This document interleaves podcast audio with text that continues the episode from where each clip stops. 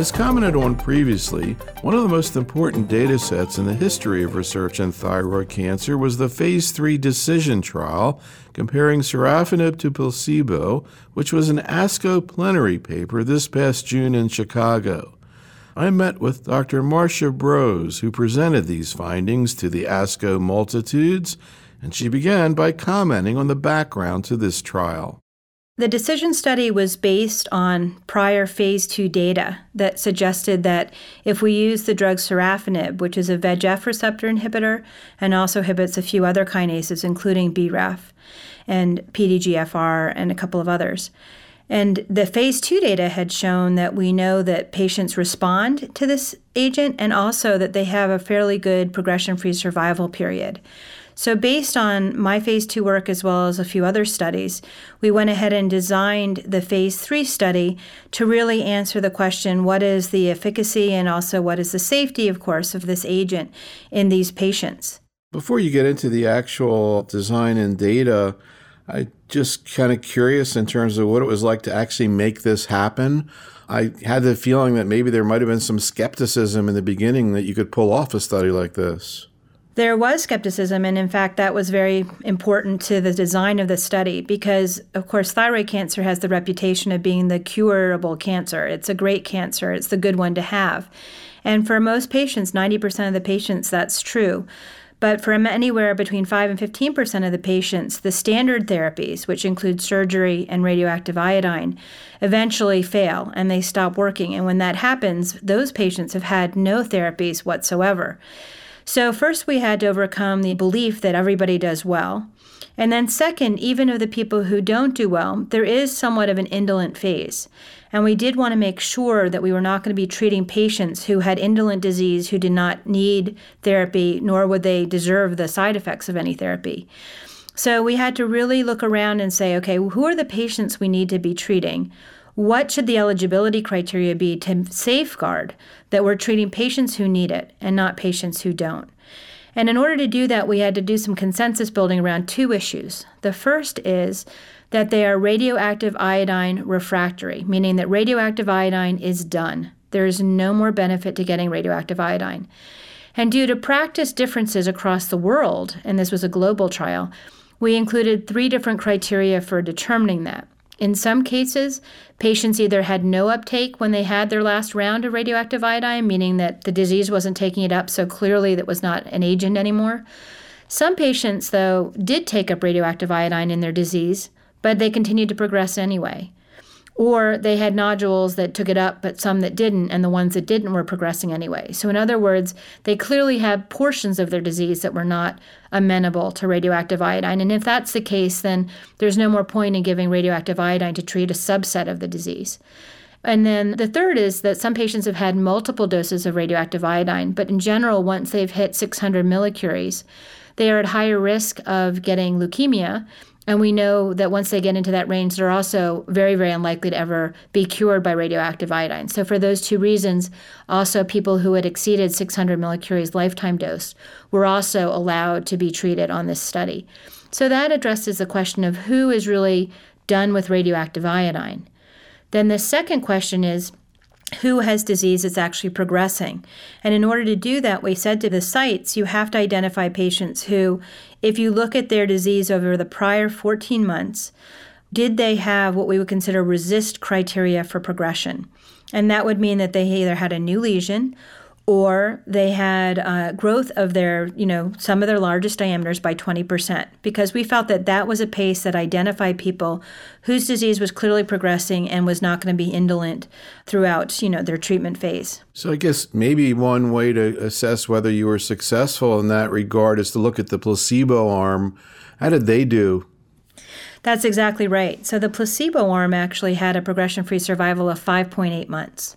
So that was one of the first and most reassuring numbers because that said we did identify a group of patients who were clearly progressing. And the other thing to know about the patients when they progress is that many of them do have problems, such as bone lesions that now need to be radiated, or obstructive pneumonias, lymph nodes that need to be handled, and pain that needs to be treated. And because of that, those patients we felt we had really found them by using the enrollment criteria that we had on the study. Now, another feature to the study that I thought was interesting and really comes up all the time in oncology is the issue of crossover. How did you approach that? So, the issue of crossover was, in a way, almost determined for us by the fact that sorafenib was already readily available. The phase two data from my study and other studies were out. And we knew that going in, if we had a design that did not allow for crossover, people would immediately drop out and go get the drug off label. And so the first priority was to be able to complete a study that would have integrity and that would actually be completed at all. And in order to really ensure that patient would stay on study, we said, well, okay, well, when they progress, we'll allow crossover. And that allowed patients to stay. They knew they were going to be monitored closely. And it turned out to work out very well because even patients who were on placebo, they could relax knowing that we were watching them closely. And the first sign that they had really progressed, they did switch over. We didn't really have a choice with that, I would say, because it was available. And I think also the other side of it is that even if sorafenib wasn't available, there are many other kinase inhibitors in that class that were available. So again, even without the sorafenib being available, other agents were. And what fraction of patients did cross over?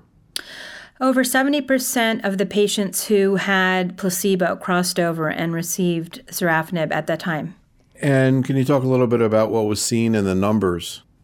So, the progression free survival in the patients on the treatment arm was 10.8 months, and that was compared to 5.8 months. So, there was a prolongation of the progression free survival by five months for the patients who were on study and that was clearly statistically significant. The p-value was less than point, I think it was 0.0001, and it has a ratio of I want to say around 0.587. So it was clearly a positive study. So that's the first and most important. That was really the crux of the data that was presented. When we actually looked at the number of people who crossed over, 70%, as I said, in the placebo arm crossed over. But there was also a large number of patients who, on the treatment arm, after they progressed, maybe they had a solitary lesion that was treated, and some of those patients actually also were allowed to stay on because they were receiving clinical benefit. So the overall survival numbers at the end look like the curves are still quite close together, but we don't even have enough events yet to even evaluate the overall survival at this time. So, what's your clinical take for the doc in practice? Well, I think that the great news, and hopefully the FDA will concur and this will go through the FDA positively, is that we may have finally an FDA approved agent that will be able to be treating patients with this disease. Until now, they haven't had anything that was FDA approved. The only thing that was FDA approved before this was doxorubicin. And everybody in the field, especially the experts, say that you should not give doxorubicin because it's toxic. And using our endpoints that we have these days, we're not even sure it would be FDA approved if it had even been up for approval. So doxorubicin fell out of favor over 10 years ago. So really the bottom line of this is that we now have the first agent that's shown activity in a phase 3 study and it sh- probably will be the first line therapy for these patients. Can you talk about the response rate that was seen and also I thought the waterfall plots are fascinating. Right. The response rate was 12.2% in the sorafenib arm and 0.5% or less than 1%, obviously, in the placebo arm.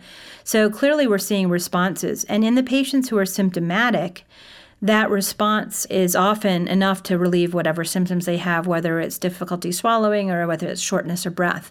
So even 12% can often relieve symptoms and obviously compared to the placebo arm, it's significant. But then in thyroid cancer, unlike other cancers, stable disease is really considered an important endpoint because stopping it from growing obviously prevents complications of the disease. And if you add together the what we call clinical benefit rate, both people who have partial responses as well as people who've had stable disease for over six months, the clinical benefit rate was 57% compared to about 33% in a placebo arm. And that really basically says that a large number of people, again, statistically significant, are getting what we think is a clinical benefit from this drug. Can you talk a little bit about the waterfall plot? Well, the waterfall plot basically shows what the responses are by each patient. And the waterfall plot really, the one that we showed actually in the ASCO presentation, was not based on the central review, but was based on the best response by the local review. And what you really see is over 75% of the patients clearly had a shrinkage of their tumor, even though a small number may have only shrunk more than the 30% required for a partial response. 75% were clearly getting some response.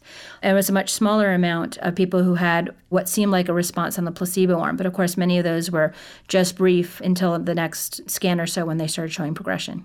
So, can you talk a little bit about? You said that, you know, in terms of hopefully an FDA approval, then this will become first line therapy. But an alternative to this would be watch and wait, observation.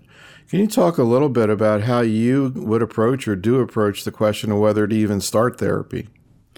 Well, I think that the best thing about this study is the fact that the eligibility criteria really identify the people who do need to start therapy. So the watch and wait really comes before that. So I think that for the general oncologists who might be treating these patients, the two most important things they need to learn is one, they need to make sure they can review the iodine treatment history and make sure that that has actually been exhausted, that that patient has exceeded the criteria that we had in our study. And the second is that they are actually progressing. So sometimes that means when a patient comes to see me, probably the vast majority of them don't get started on therapy immediately.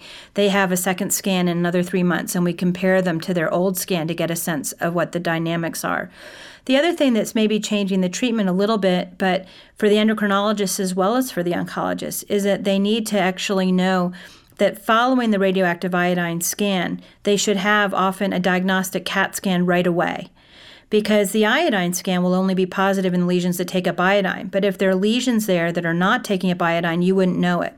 So, more and more, we're recommending that because we like to have iodine contrast in the CT scans, and that would get in the way of the RAI, that you do the RAI scan first and then follow it right up with an iodine contrast diagnostic CT, because that way, really, you get the most information about what is the burden of disease for these patients and really what is the RAI uptake and status of those patients. Getting back to this issue of whether or when to start therapy, in the discussion of your paper by Dr. Ezra Cohen, he put up a kind of an interesting graphic in terms of his approach, looking at the symptomatology or lack of symptomatology, the location of the tumor, and then the growth rate of the tumor. What were your thoughts about that sort of approach?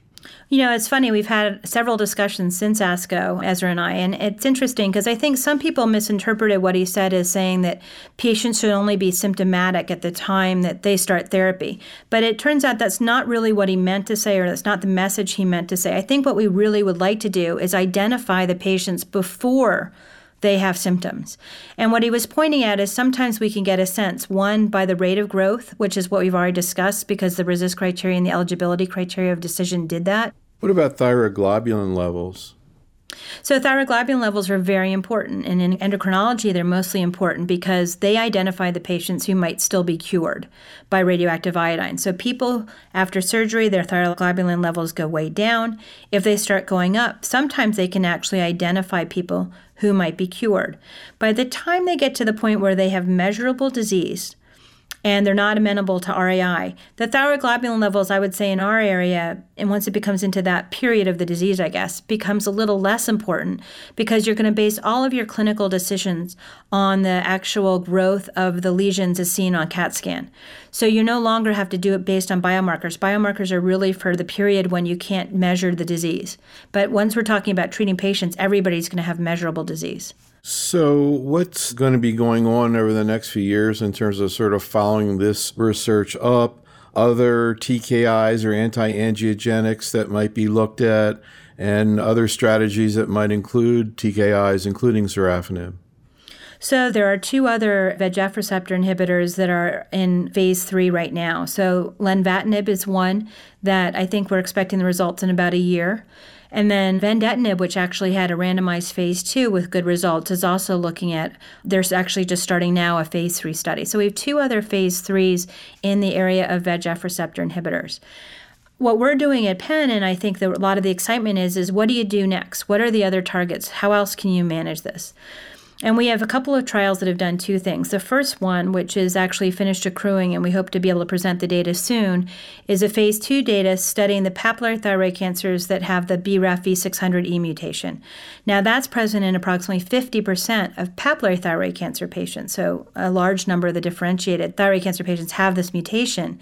Vemurafenib is the same drug used in melanoma for the BRAF mutations there.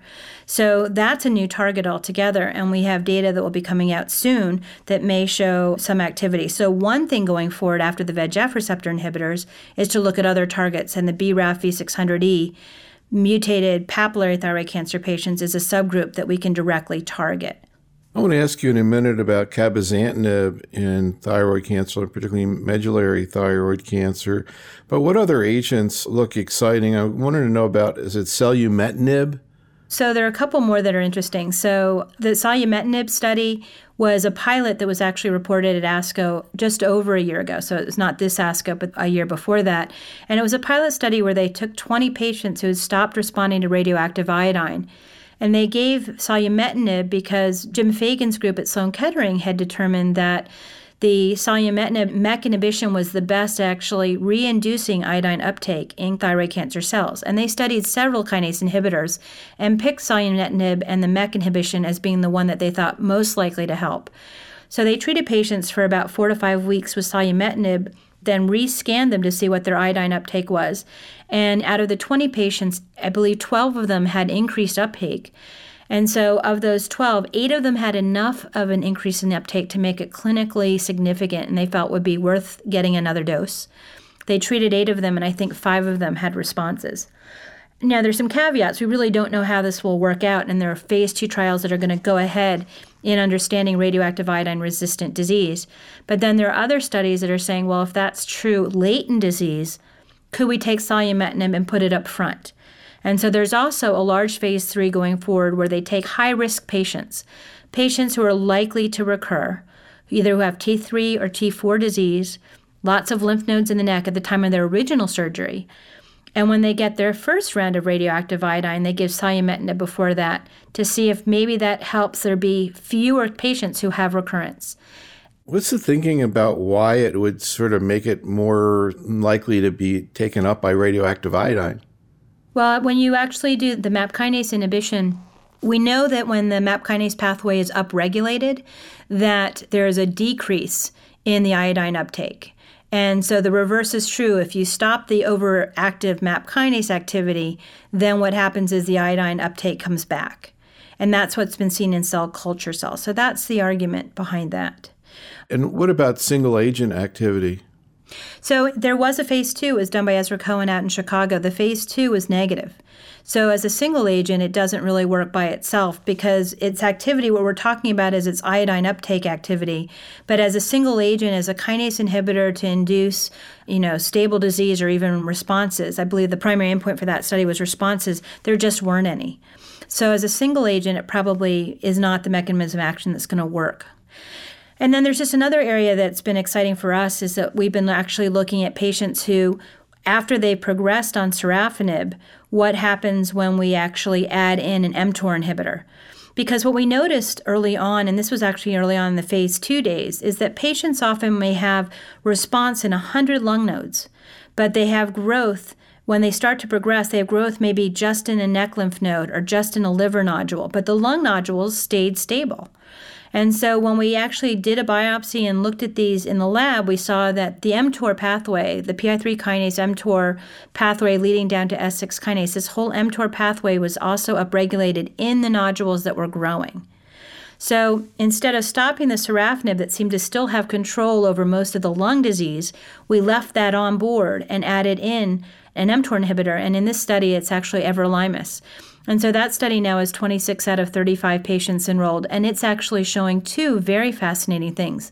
One, that when we add in everolimus late, the patients can tolerate almost full dose or full dose of both, which has just never been seen. People felt that they're too toxic to give together. But for some reason, by delaying the start of the everolimus, patients tolerate it very, very well. And the second thing we've noticed is that we've had stabilization of disease. I had a couple of patients who actually had been on sorafenib, stable for a year, started to progress, got everolimus, and now have been stable for another two years. So, doing this combinatorial kind of approach has really helped in some cases. So, I see that your cabozantinib medullary cancer paper just got published in the JCO. Can you talk about this agent? This is the second drug to be FDA approved now for medullary thyroid cancer. The one that was approved first was vandetanib a year earlier. And the really exciting thing, I think, that the difference between the two agents is I think that they are actually different agents. You know, one of them is primarily VEGF receptor 2 and RET, but then the interesting thing about the cabozantinib agent is it also inhibits MET. And I think that they have slightly different toxicity profiles. And I think that the great news for medullary thyroid cancer patients just like differentiated thyroid cancer patients, many of them at the time they progress may still be asymptomatic, and they're certainly healthy enough to get a second line agent. And so for medullary thyroid cancer patients now, they really do have two agents. Which ones they get first may depend a little bit on you know, which toxicity the doctor feels they would manage better. For instance, the vandetanib has more cardiac toxicities and issues with arrhythmias, whereas cabozantinib, there's some concern about fistula formation. What's interesting about that study and why I'm very, very excited to be a part of that paper is that the point that I pointed out for decision was also known to the investigators of the cabozantinib study. And what happened with vandetanib study is when they did that study, they didn't require progressive disease. And so the placebo arm on that study was 16.9 months progression-free survival on the placebo arm, which then was, you know, clearly statistically significant that, you know, no question vandetanib improved on that.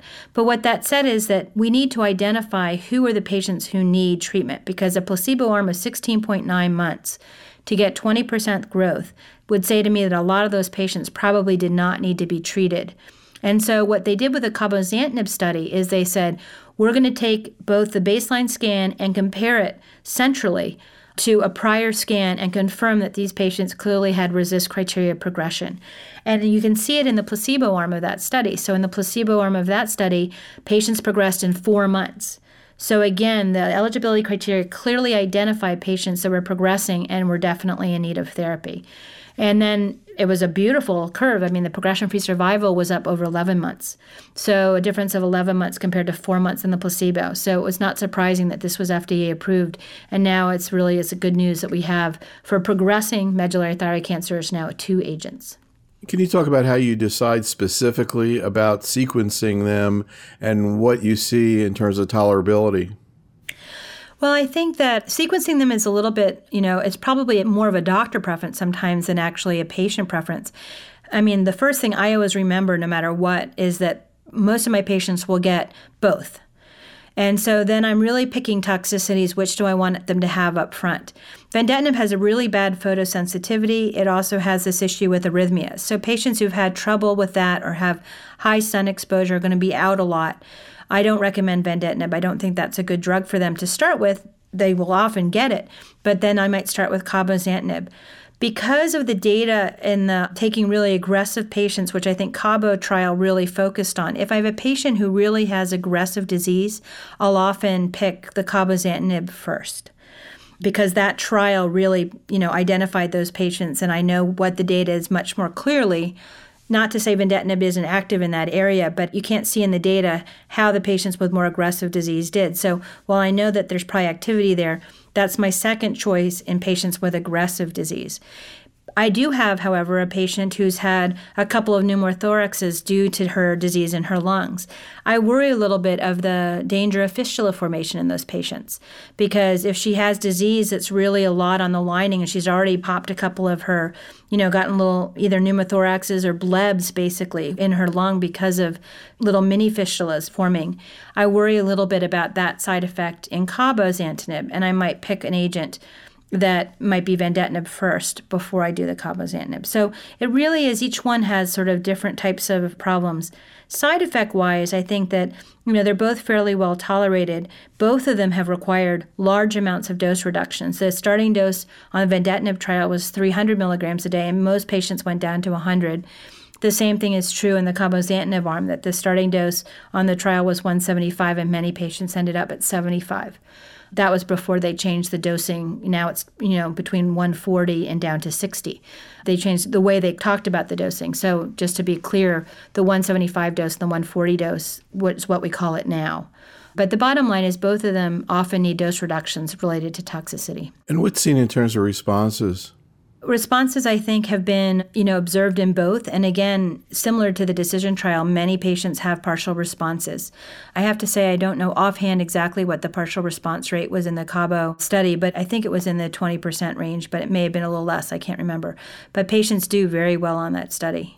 There have been some really interesting things seen in bone mets with cabozantinib and prostate cancer. I think it's yeah. been seen in renal cell. How often do you see bone mets in medullary, and do you see this phenomenon of bone scan normalization? So, you know, we haven't really looked at bone scan normalization because that was really an endpoint in the prostate study, and that wasn't an endpoint in the medullary study. But I will tell you that bone disease responds beautifully. And the other area that I've been very excited with Cabo, so the cabozantinib of all of the multikinase inhibitors we've discussed today, it really does have good bone activity. And I want to clarify that to one point, which is that patients with bone mets still respond to sorafenib and respond to the multikinase inhibitors, pazopanib, axitinib, other ones. But what happens is, is that they respond for a period, but if they progress, it's often the bone disease that comes back first. And the bone disease, while it may respond, may not respond a lot. However, with cabozantinib, the bone responses are really spectacular, and when the bone does respond, it's very good. I will say that medullary thyroid cancer patients that have a lot of bone disease tend to have a more aggressive disease to start with. And so I think that you're going to have to play off how well they do because their probably overall prognosis is worse. But I do think that the cabozantinib works very well. But you bring up an interesting point, and I'll just harken back a little bit to the differentiated. It is an agent that we are looking at in differentiated thyroid cancer. And we did do phase one study, and we're working on getting that data published. It was presented in abstract form at ASCO a couple years ago. But we had 15 patients with cabozantinib, heavily pretreated patients, and 50% of them had partial responses. So cabozantinib is also a very good agent in differentiated thyroid cancer because of the VEGF receptor inhibitor, maybe because of the RET activity, and maybe because of the MET activity. And also in patients with bone disease. I've had spectacular results with patients with differentiated thyroid cancer and bone disease. So I think cabozantinib and bone disease is definitely a combination you want to keep in mind, regardless of whether it's medullary or if it's differentiated. In terms of these patients, again, either medullary or differentiated, have you yourself actually observed patients who had normalized bone scans? No, because we don't follow bone scans routinely the same way they do in prostate cancer. So historically, the endocrinologists followed them, but because PET scans show both disease in the bone as well as in the viscera, we don't really tend to follow them as much. But let's put it this way: I had a patient who was getting cabozantinib for her poorly differentiated differentiated thyroid cancer very heavily pretreated, was no longer able to walk well because she had so much burden of bone disease in her sacrum that she was walking with a cane, could barely get up. And after only two months of treatment, is walking without a cane totally normally. Another patient who was on 60 milligrams of morphine every single day and a lesion that was five centimeters that was growing out of her sacrum over a period of a year on cabozantinib responded so well that within a month actually she was off of all of her morphine.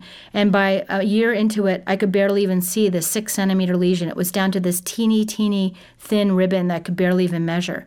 So spectacular results in the bone. Any hypotheses about why it's so active in the bone?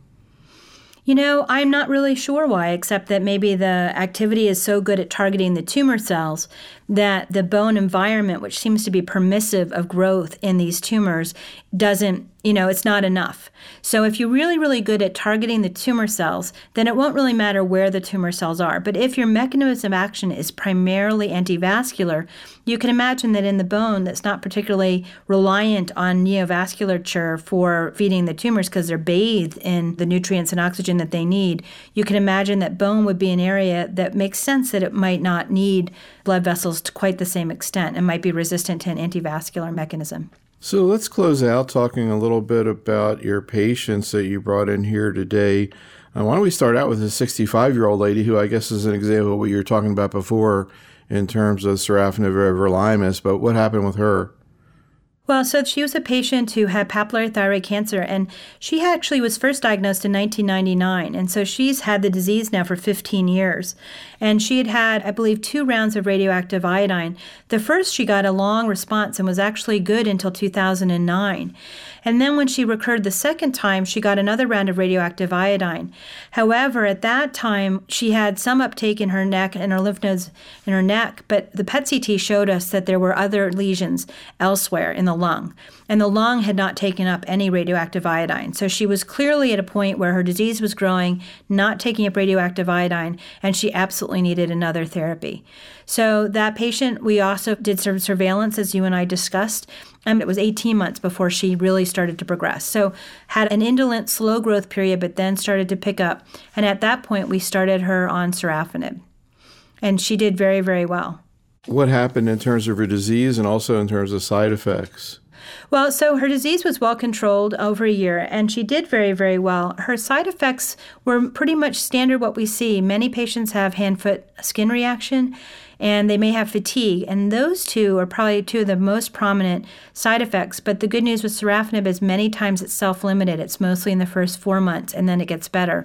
And that was absolutely the case here. And by six months, Hands and feet were doing better, fatigue was clearing up, and she went on for another 18 months total on sorafenib before she had her progression.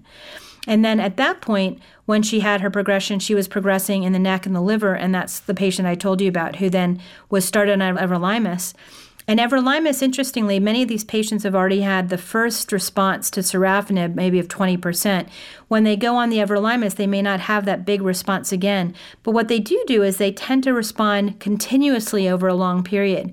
And I think at about 15 months, she did actually get another partial response, but it was at 15 months. It wasn't in the first couple of months of starting the everolimus. But every single scan, every three months, showed that her disease was getting a little smaller every time. And she continues to be on that drug today. And how has she done in terms of the everolimus? Any mucositis? There's no mucositis with the everolimus when we add it in later. Isn't that curious? We've had no mucositis whatsoever with everolimus. The biggest concern of combining the two was that the hand foot syndrome would be so bad. And in fact, when you do start the two up front, most of the patients have to reduce to 25% dosing of both agents because the hand foot syndrome is so severe. Our patients, remember, I've said, often get over the hand foot syndrome in the first six months. When they start the everolimus, they don't have any trouble with hand foot syndrome. What we've noticed is an increased incidence of some GI bleeding. Most of the time it was non symptomatic, could be basically managed conservatively. It was never like a big GI bleed, and no one was ever stopped on the study because of GI bleeding. They had an increased GI bleeding and an increased diarrhea and that actually is controlled well with Imodium. So it interestingly was very well controlled for this patient. What about pneumonitis? Have you seen that? None. Absolutely none. Interesting. 26 patients. I haven't seen one pneumonitis. When you use sorafenib in general with thyroid cancer, do you do anything preemptively in terms of hand foot syndrome? I think in hepatoma, I saw there was a presentation a couple years ago of some urea based cream. Do you do anything like that? Yeah, I mean, we don't tend to. I'm aware of the urea based cream, and sometimes the patients get their hands on it, and I say, fine, go ahead and do that. What we recommend is patients keep their skin well hydrated.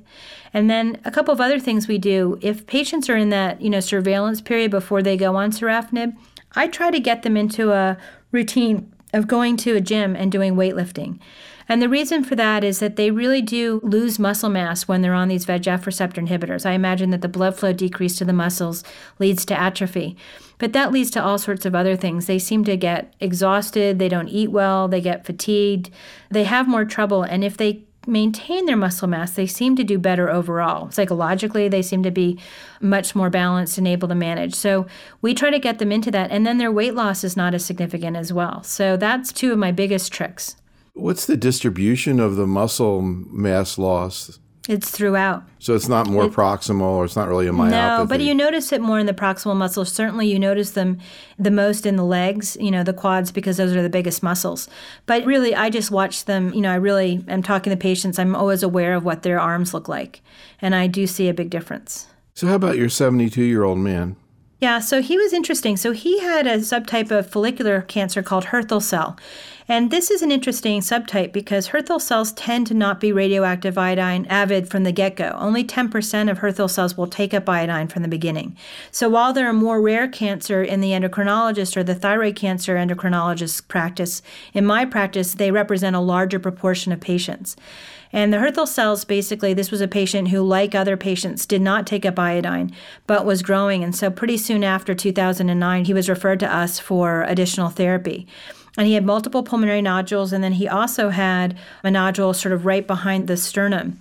And when he started on sorafenib, he had a beautiful response of over 50% of all of his disease. And interestingly, at 12 months, all of his lung nodules were still very, very small. Many of them had been over a centimeter. Now they were less than five millimeters. However, that one retrosternal lymph node continued to grow. And because he was clearly getting response everywhere else, we actually had our CT surgeon go in and take out that one nodule. And he continued to respond for another two years afterwards and is still on therapy now with the sorafenib doing a great job controlling his disease. So that brings up that point I said before, which is, you know, technically on a study, that patient would have been a progressor and be off the study. But in clinic, the management can sometimes include removal of a solitary problematic spot because the vast majority of their disease disease is well controlled. You know, it's interesting. I've heard that kind of strategy and at different times. You know, I was talking to Dr. George Demetri about that kind of strategy in GIST. I remember talking to Ross Camidge about that same kind of strategy of sort of cherry picking things in ALK positive lung cancer. What are some of the local modalities that you've ended up using? So, surgery obviously is number one. Radiation is a great one as well. So, many times, if it's not amenable to surgery, radiation can be probably given to 90% of the sites, whether it's a bone lesion, even a hilar lymph node, or a solitary lung nodule can sometimes be treated with radiation. So, for the most part, it's those two modalities. I see in your write up that this man, I guess you suggested, as you were talking about before, exercise for him. What happened there? And it looks like he was losing weight. What was going on there? Yeah, so he's an interesting guy because he was having side effects, problems with diarrhea, fatigue, was worn down, was really not happy. And at 12 months, he was so thin that honestly, when he turned sideways, I couldn't see him. And I finally said to him, you know, he came in and he was miserable and he had done everything I had told him to do. He had taken the Imodium, he had taken Megace for weight loss. He had he had done everything I had told him to do, but he would not go to the gym. And so finally I told him I'm stopping his therapy because he was too sick and I didn't feel he should go on. And he freaked out and was very upset. And I said, Well, you know, the only thing left is to go to the gym. And he's like, Okay, I'll go to the gym. And he came back a month later, and Neil, I could not believe it. He totally freaked me out. This guy looked 20 years younger in one month. Wow. He was going to the gym. His face was no longer that sunken, skinny, cachectic look. It was puffed out again. He was rehydrated. Like his whole body was like just like the whole metabolism of his body turned over. And then he confessed to me that he actually felt great and he was almost afraid to explain to me what he had been doing because he knew that I would tell him I told you so, which of course I did. But it really has made me stress with patients, even during the surveillance period, get into a habit of lifting weights. Don't go to the gym and do the track. Don't go, you know, do the aerobics. I'm not interested in that. I'm interested in weightlifting and a full circuit of Nautilus machines where you're going to target every muscle group. And he's just been doing fantastic since then. And it's been my favorite story because there's nothing like, you know, treating somebody successfully without drugs. It's really wild. I remember you were mentioning this to me in the past, and I've asked like renal cell people, you know, have you ever heard about this with sorafenib? I've asked, you know, obviously hepatology people, they've never heard about it. And it is kind well, of. part of it you have to remember is the hepatologists and the renal people don't treat for as long as right, we do. Most right. of those patients progress at six months, they don't lose as much weight. But I mean, if you think about this man's story, know, with the weight bearing thing, you know, I just really am curious what the mechanism is. Well, I just keep on going back. I think it has to be when you have decreased vascular flow to the muscles. If you're not stimulating them, they atrophy. I mean, that's blood flow is what, you know, you exercise, you increase blood flow, and that makes you make muscle mass. Hmm. So if you're not exercising, you don't have blood flow, I think you just atrophy twice as fast as you would if you were, you know, an average person. Interesting.